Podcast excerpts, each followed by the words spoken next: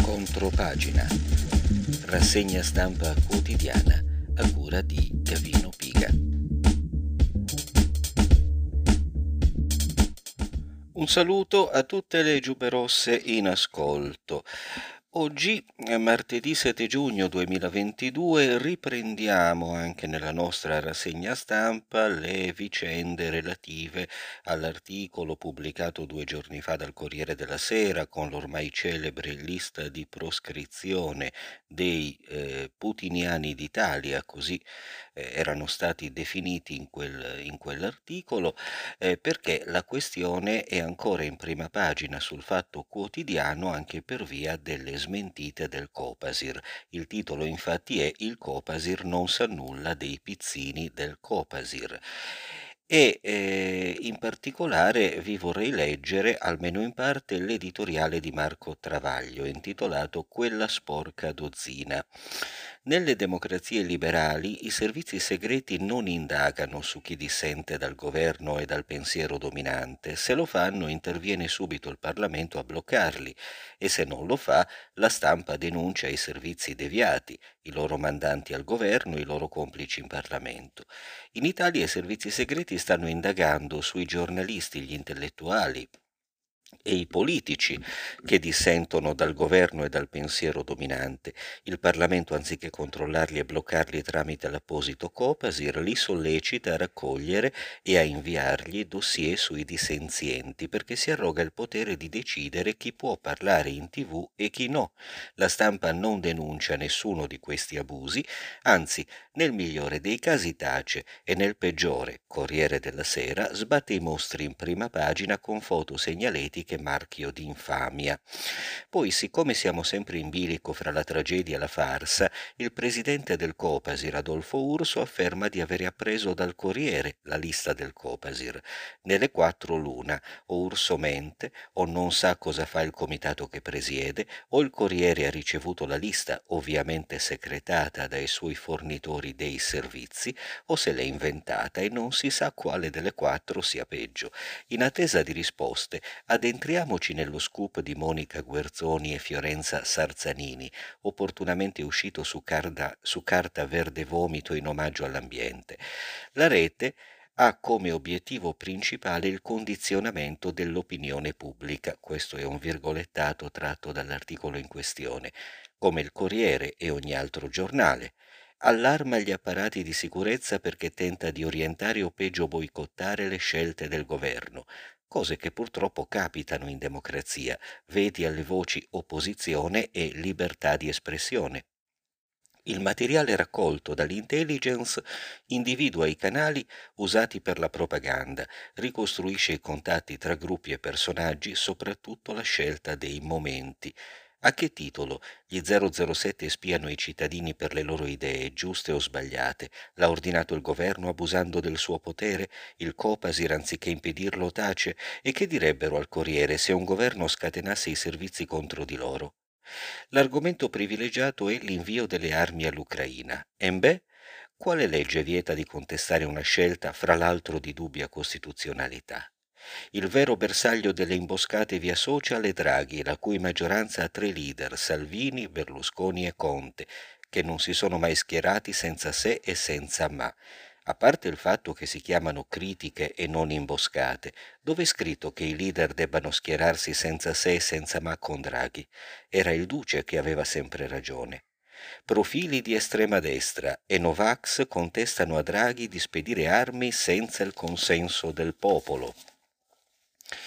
Ma questo lo dicono tutti i sondaggi, putiniani pure quelli? Il bombardamento di messaggi antigovernativi e filoputiniani aumenta in corrispondenza dei passaggi politici decisivi. Ma va? E così sarà il 21 giugno quando si voterà la risoluzione del Movimento 5 Stelle sulla guerra. Quindi i servizi hanno ingaggiato Nostradamus, ma ecco i nomi. Giorgio Bianchi, definito dai report periodici che gli apparati di sicurezza inviano al governo noto freelance italiano presente in territorio ucraino con finalità di attivismo filorusso, ha preso di mira più volte Urso. Salvo reati di diffamazione che competono ai magistrati e non al Copasir, pare aver esercitato il diritto di critica. Ah, ma al Corriere non la si fa. Bianchi non smentisce la sua presenza in Ucraina. Quindi confessa, fucilatelo. Alberto Fasolo è economista e pubblicista, sostenuto che i giornalisti uccisi in Ucraina negli ultimi otto anni sono 80, in realtà sono circa la metà. Ah beh, solo 40, sti cazzi. Poi c'è Manlio Dinucci, che diventa Ducci, 84 anni, geografo, scrittore, promotore del comitato No Guerra No Nato. Le sue tesi sono state riprese da Alessandro Orsini e Maurizio Vezzosi. Orsini finisce nella lista di proscrizione perché avrebbe ripreso tesi del temibile influencer ottuagenario e per essere stato licenziato dalla Luis Balla Supersonica. La Luis non l'ha mai licenziato, ma le fake news atlantiste non finiscono al Copasir. Vezzosi invece è putiniano perché invita i lettori a informarsi non rimanendo in superficie e voi capite da soli la gravità dell'invito. Nulla sfugge ai nostri segugi, infatti scoprono che è filorusso oppure l'ex ex Movimento 5 Stelle Petrocelli, chi l'avrebbe mai detto, ma non spiegano come osino sindacare le opinioni di un senatore, ancora più insindacabili delle nostre. Completano la colonna infame il dentista leghista saluzzese Giorgio Giordanengo, la blogger residente a Hong Kong Laura Ruggeri, il freelance Cesare Sacchetti, propalatori di due bizzarre tesi dettate dalla portavoce russa Zakharova, le sanzioni colpiscono le imprese europee. Come dicono le imprese, gli economisti e anche i governi europei. E poi l'altra sarebbe l'Unione Europea paga il gas in rubli, ma lo dice anche quel putiniano di Draghi.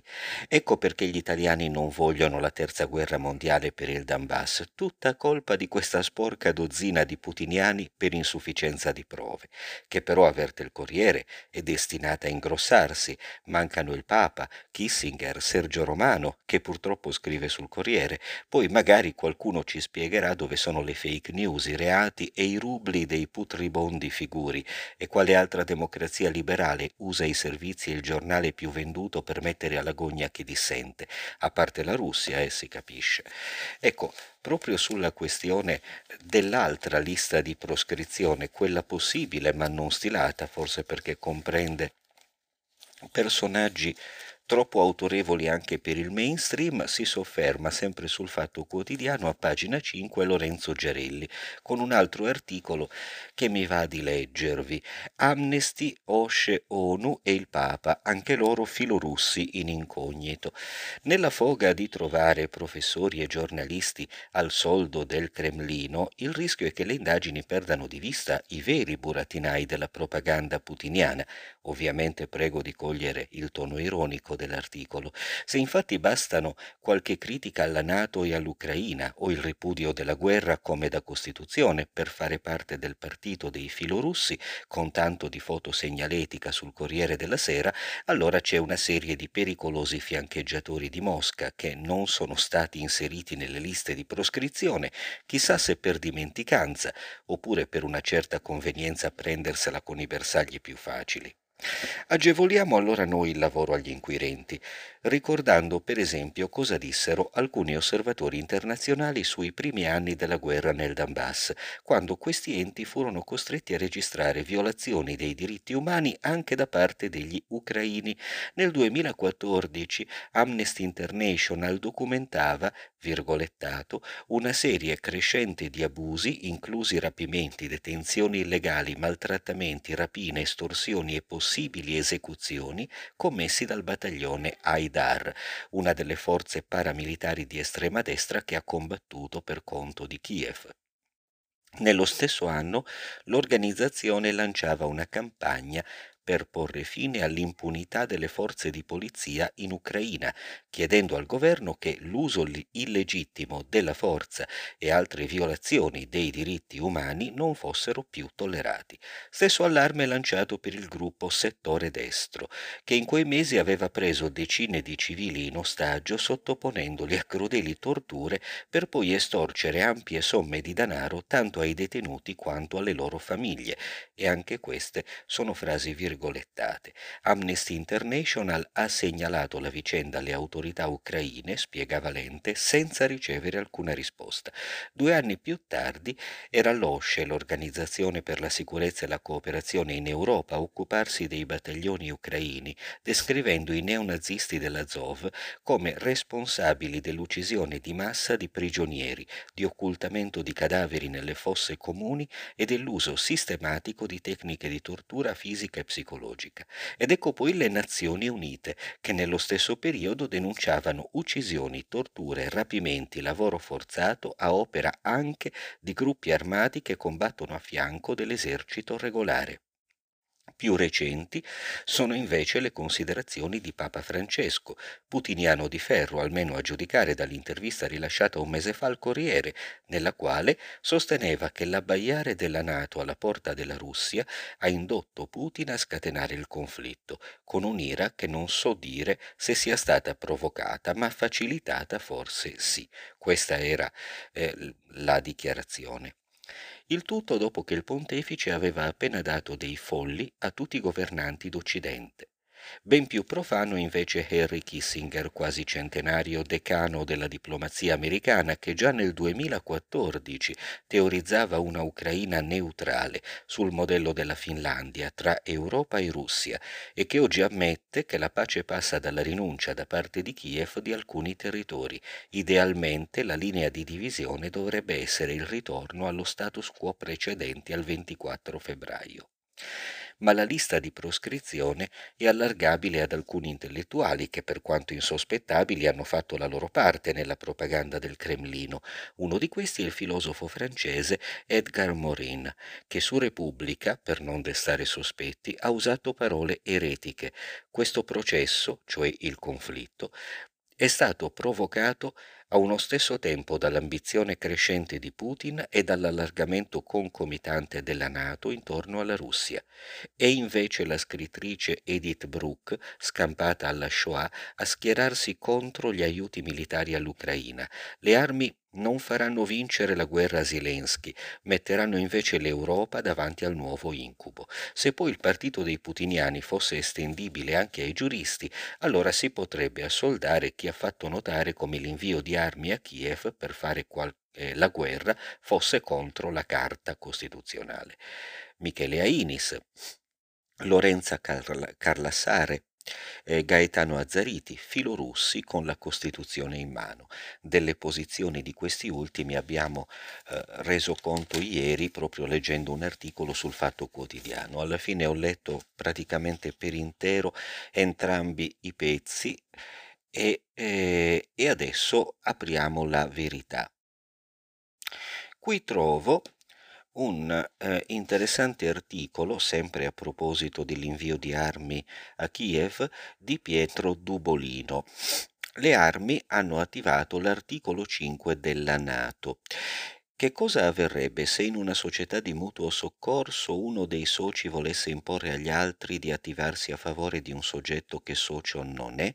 Con ogni evidenza una tale pretesa sarebbe inesorabilmente respinta e il socio proponente avrebbe il suo da fare se solo volesse giustificare il fatto di averla avanzata. Questo è esattamente quanto si sarebbe dovuto verificare, ma non si è verificato, allorché a seguito dell'attacco armato della Russia contro l'Ucraina gli USA hanno avanzato la pretesa che oltre ad essi anche gli altri paesi aderenti alla Nato, in aggiunta all'adozione di sanzioni nei confronti della Russia, si facessero carico dell'invio di armi all'Ucraina, che della Nato non fa parte. Vero è che a sostegno di tale pretesa non è stato esplicitamente invocato l'articolo 5 del trattato NATO che si riferisce appunto al caso di un attacco armato che venga portato contro uno qualsiasi dei paesi aderenti all'alleanza.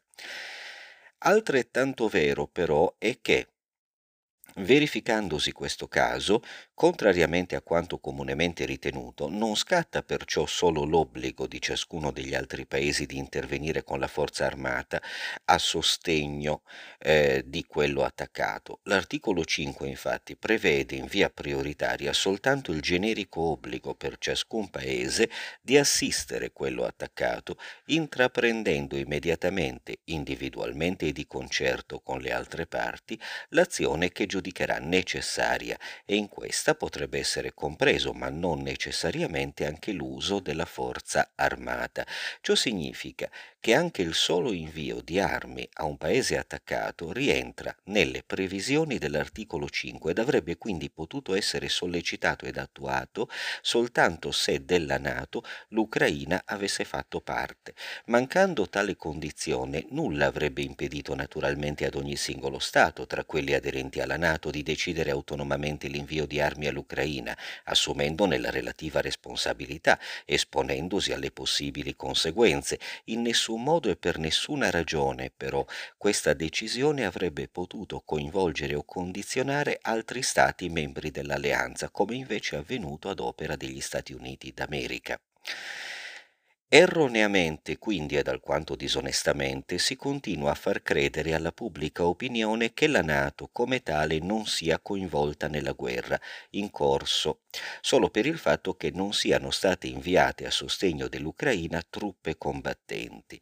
È vero invece esattamente il contrario, ed è pura fortuna quella che la Russia, quale che ne sia stata la ragione, non abbia almeno finora ritenuto possibile o conveniente l'adozione di misure militari di ritorsione ma deve a questo punto aggiungersi che una volta reso illegittimamente operativo di fatto l'articolo 5 del trattato, del trattato NATO ovviamente, esso avrebbe almeno dovuto avere applicazione nella sua interezza e quindi anche nella parte finale in cui prevede che siano immediatamente portate a conoscenza del Consiglio di sicurezza delle Nazioni Unite tutte le misure prese in conseguenza dell'attacco subito da uno dei Paesi membri dell'Alleanza, rientrando quindi, per quanto sopra detto, anche l'invio di armi al Paese attaccato tra le misure prese in conseguenza dell'attacco, di esso avrebbe dovuto essere formalmente portato a conoscenza il Consiglio di sicurezza, in vista della possibile adozione, da parte del medesimo delle iniziative ritenute necessarie per porre fine al conflitto, il che non risulta sia avvenuto.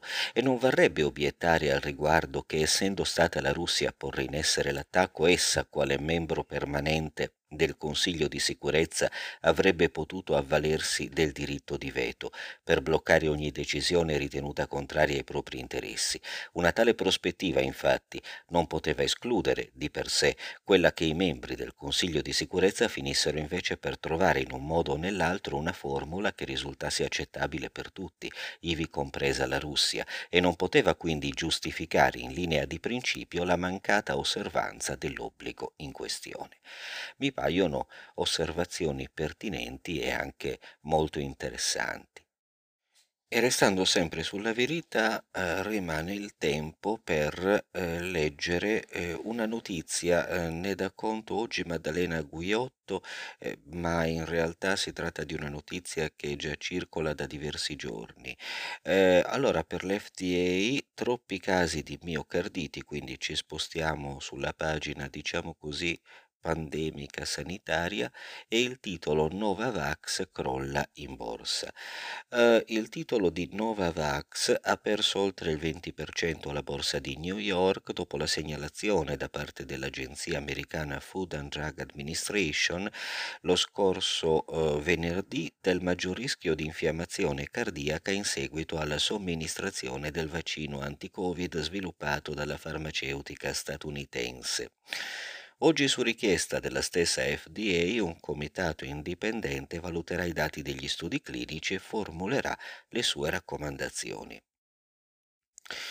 E come aveva fatto anche per gli altri tre vaccini poi autorizzati, due a mRNA sappiamo Pfizer e Moderna, e quello di J&J, Johnson Johnson, eh, con un virus modificato e attenuato, l'agenzia ha reso pubblico un lungo documento di analisi anche per il vaccino di Novavax, già approvato in 40 paesi e anche in Italia, ci mancherebbe, doveva convincere gli indecisi perché a base proteica, cioè usa una tecnologia più consolidata, pur avendo valutato il vaccino efficace al 90,4% e al 78,6% negli over 65 nel prevenire le forme gravi di Covid, l'FDA ha espresso preoccupazione per i sei casi di infiammazione cardiaca note come miocardite e pericardite su circa 40.000 persone che avevano assunto il vaccino Novavax durante due studi cardine, a impensierire l'agenzia e il fatto che le miocarditi hanno interessato entro 20 giorni dalla somministrazione del vaccino proteico a base di proteina spike giovani uomini